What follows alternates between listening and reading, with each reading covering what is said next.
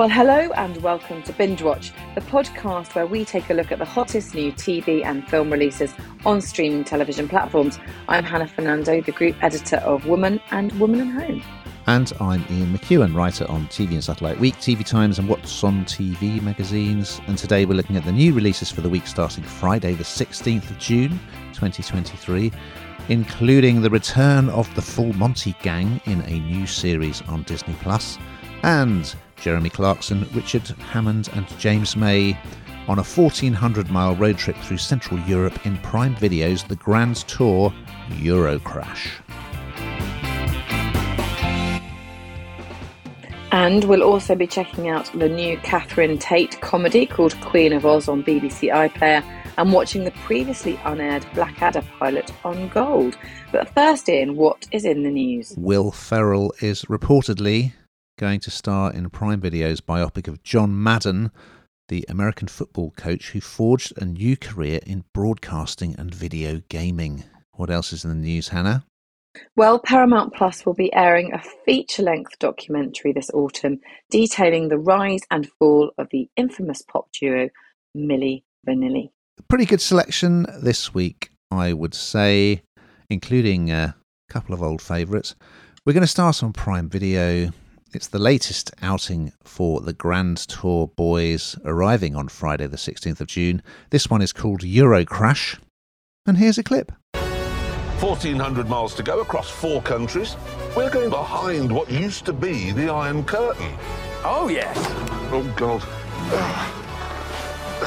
I genuinely can't get out. Ah. What do you want me to do?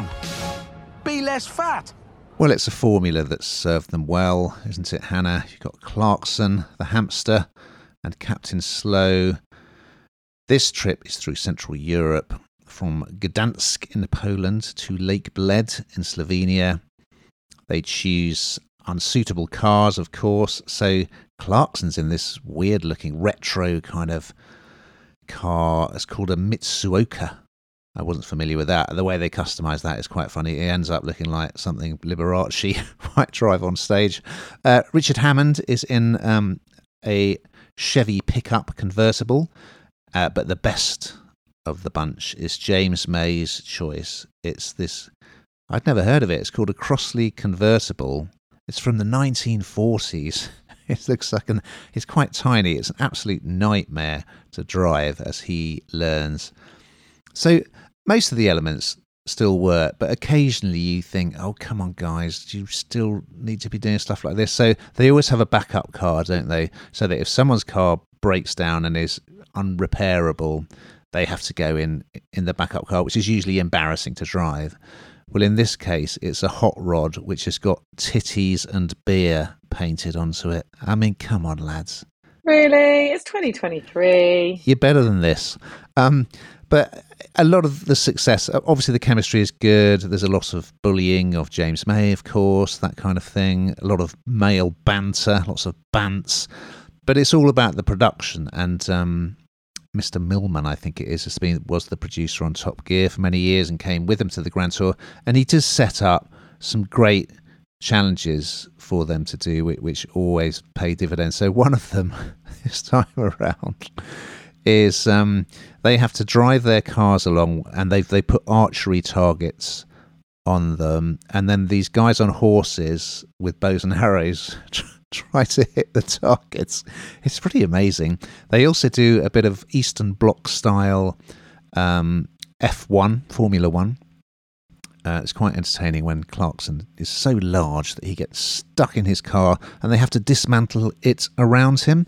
That's quite funny. So, yeah, I mean, they, they visit um, the prison camp where uh, the Great Escape took place. And kind of the running joke is that because James May's car is so slow, it's horrendous, he misses out on, on all the kind of meals for starters. He arrives late everywhere, and he was desperate to go and see this prison camp, and he didn't get to that. So, yeah, it's a familiar formula. It still works really well. So, if you like the Grand Tour, you're not going to be disappointed. Um, did you enjoy it, Hannah? I, I always enjoy these. I really do. And I, I sort of question myself as to why, because they're quite sexist, really, aren't they? I mean, it, like you say, it's just bants. It feels like um, I feel like part, part of the cancel culture when I say this, but it's it's breaking the kind of mold, I suppose, in a time where things like this are sort of being slightly frowned upon. So um, I like it for that reason alone, really.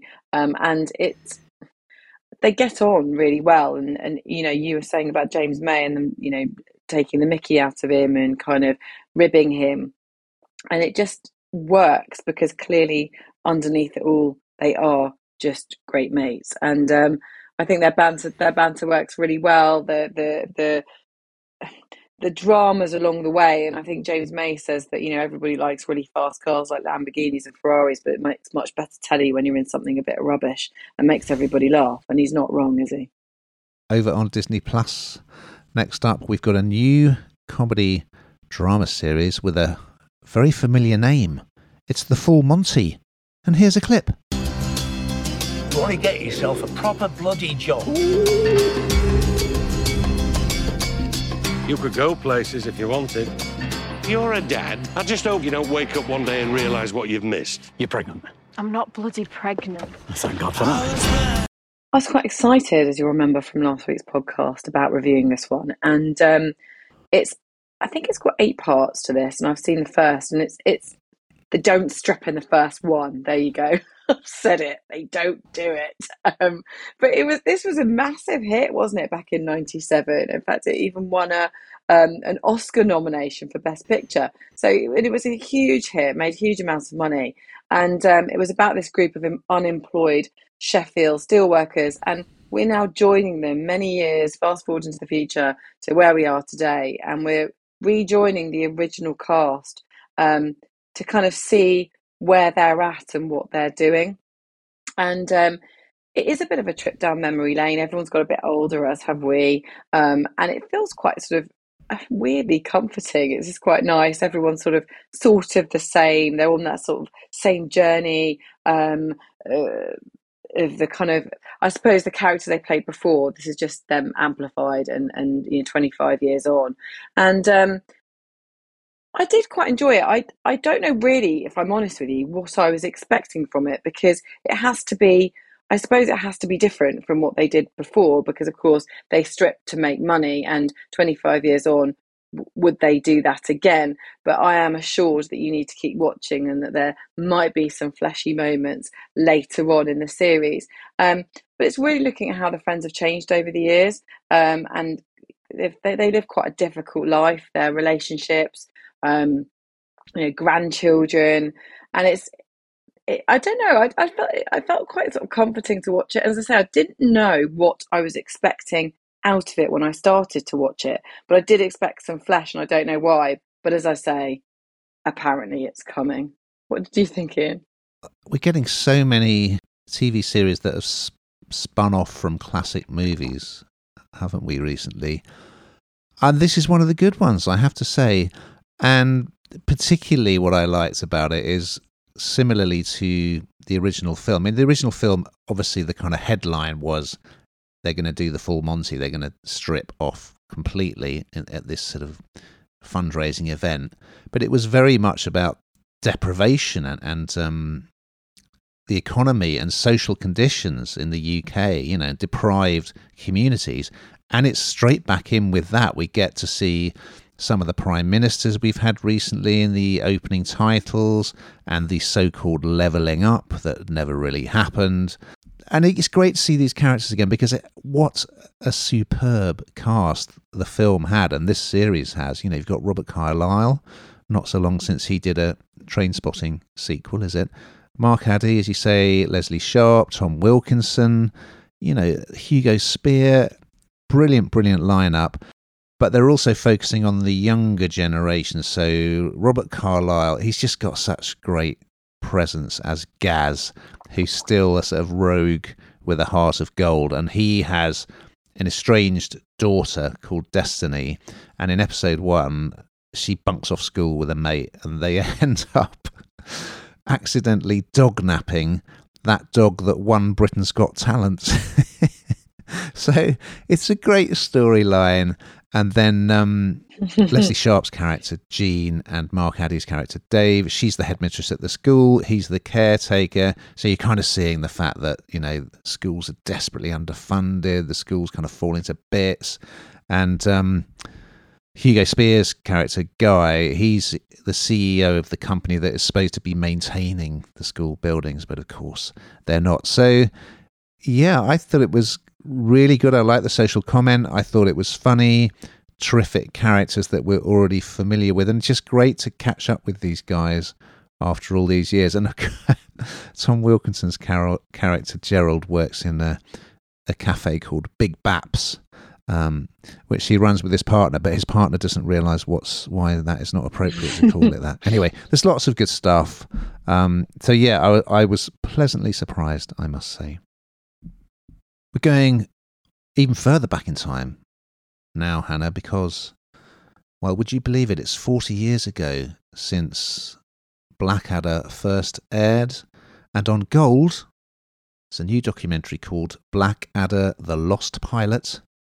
And here's a clip. It was just incredibly watchable and likable, even though it was nasty, and I think that's the addictive cocktail. We need something more cunning. It's so different to the series that went out, but a load of those lines I still remember. so join me on a journey through television history as we uncover the never before told story of Blackadder, the lost pilot. So this is pre- presented by Sir Tony Robinson, who famously played Baldrick, Blackadder's downtrodden servant in the historical sitcom that ran for four series and each one set in a different historical period and you know one of the finest sitcoms we've ever created starring Rowan Atkinson of course as Blackadder.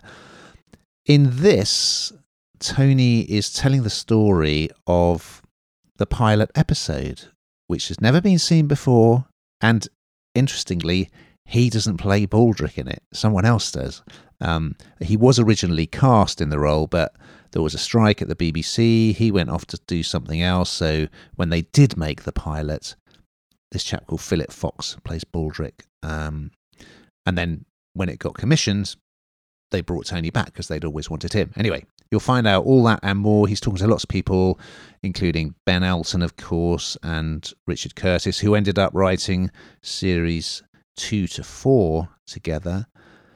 What's interesting about that, it, it ends with a screening of the pilot. So really interesting to see that because we've never seen it before.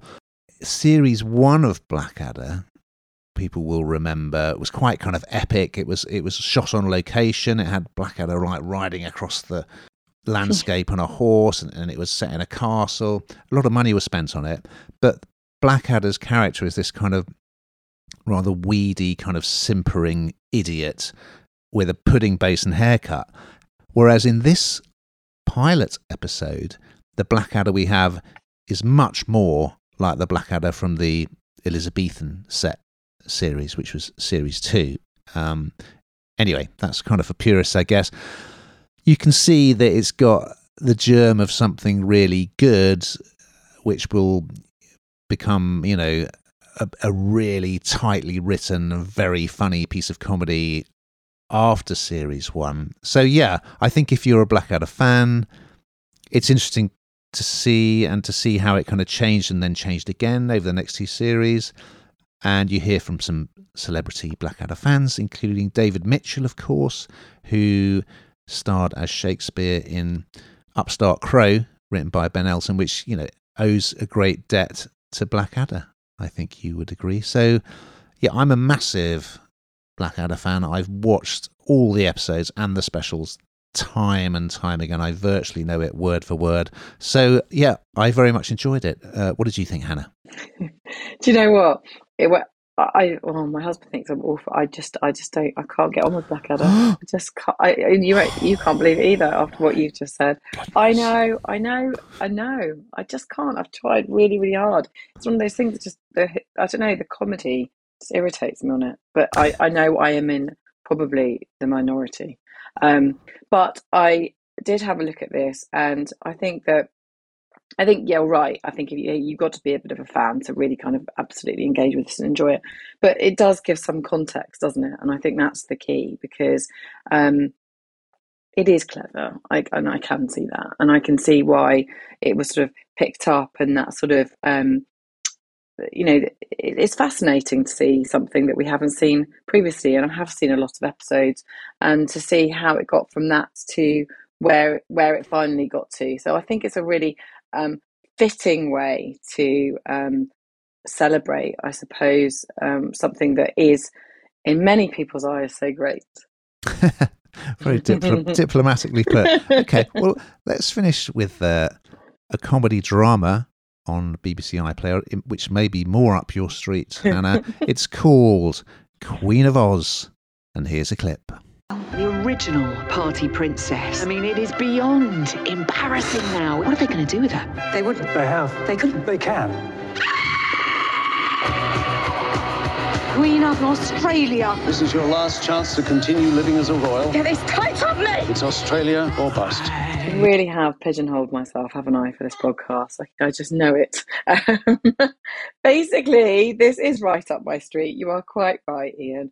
Um, it's a new comedy drama and it's starring the brilliant Catherine Tate, who um, I don't know if you'll agree with this, Ian, but I mean, she the parts she plays, she just plays incredibly well, but you can see fragments of or little bits of each character within the character she plays. I always think that you know the kind of um, when she plays that sort of difficult teenager, you can you can kind of you can see it in everything she does, I suppose. But in this, um, she's playing the part of a spoiled princess, and she's be she's being banished to Australia. Now, this was originally meant to be um, set in Canada, but they sent the script and then returned with any response at all. So they reset it in Australia. So instead of Queen of Canada, it was Queen of Oz. And um, she's so badly behaved um, that her father, who is the King of England, decides that she just can't possibly stay in the UK and that she just has to be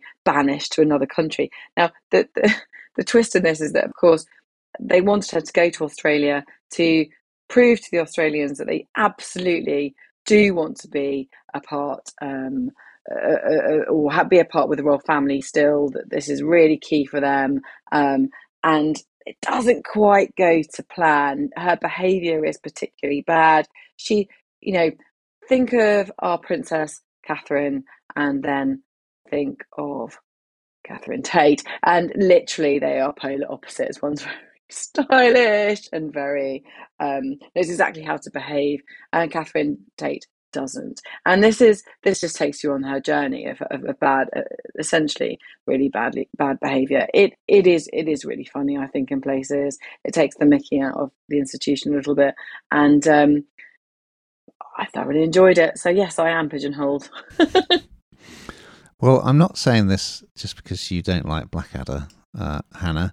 And I am a massive Catherine Tate fan, and I absolutely loved her sketch show. Let me say that first. But I didn't find this at all funny. And I just thought the whole premise was so ridiculous, it, it almost puts you off it from the start because the premise is that the British royal family decides to give Australia their own queen to try and convince them not to become a republic. But not only that, they're sending a really terrible royal in order to achieve this goal. So it, it's something that could never happen anyway. It's just ludicrous premise. The first scene has her visiting a school and she vomits over one of the pupils. And it's that kind of level of comedy. I didn't find it at all funny. I, I, I mean, I, I thought Catherine Tate, just because of the way the character is written, kind of forces her to really ham it up massively. So yeah, it didn't do it didn't do anything for me at all. I mean, possibly, perhaps it might be better suited to a, a sketch show character. I don't know, but if they'd stuck with the original idea, because obviously that kind of relates to Harry and Meghan a bit, I guess. The idea of of some royals going to live abroad, you know, slightly different take on it. That could have worked, but for me, no. It, it, it's, it's, this is no Blackadder. I think I. Do you know what? I, I think absolutely everything you said is is right, but I think you've got to come to it from the position that it isn't. It, it could never possibly happen. It's all just a bit ridiculous because no one could ever behave like that and it'd be okay. And I suppose Catherine Tate just did what Catherine Tate does, which is just be hamming up hugely. But you could be right. A sketch show might, you know, that might that might be better for this. Okay. Well, Hannah, we've got to that point in the podcast where you reveal what you've been binging on. The Saturday night football. Who could possibly miss that if you uh, if you live with a football fan? I was absolutely engrossed in that. Clearly. How about you? well, a little bit sporty for me as well. Uh, there's a very good series called Gods of Tennis available on BBC iPlayer, which is about the greats from the kind of when I was growing up in the 70s and 80s. So it starts off with the likes of um, Billie Jean King, Arthur Ashe, Jimmy Connors. Uh, you got McEnroe, Borg. You know, it was a, it was a great era for characters in the game, wasn't it? And it's it's fascinating to see them then and now. Now we've just got time to take a look forward to what's on the menu next week. So, what's coming up in Binge Watch, Hannah? Well, Bridget Christie is a menopausal woman who grabs life by the horns in the new awful comedy drama Change. Very excited about that one. And we'll be following the tall story of Peter Crouch's rise to footballing fame and beyond in That Peter Crouch film on Prime Video. So we look forward to those and much, much more. But, listeners, in the meantime, keep watching.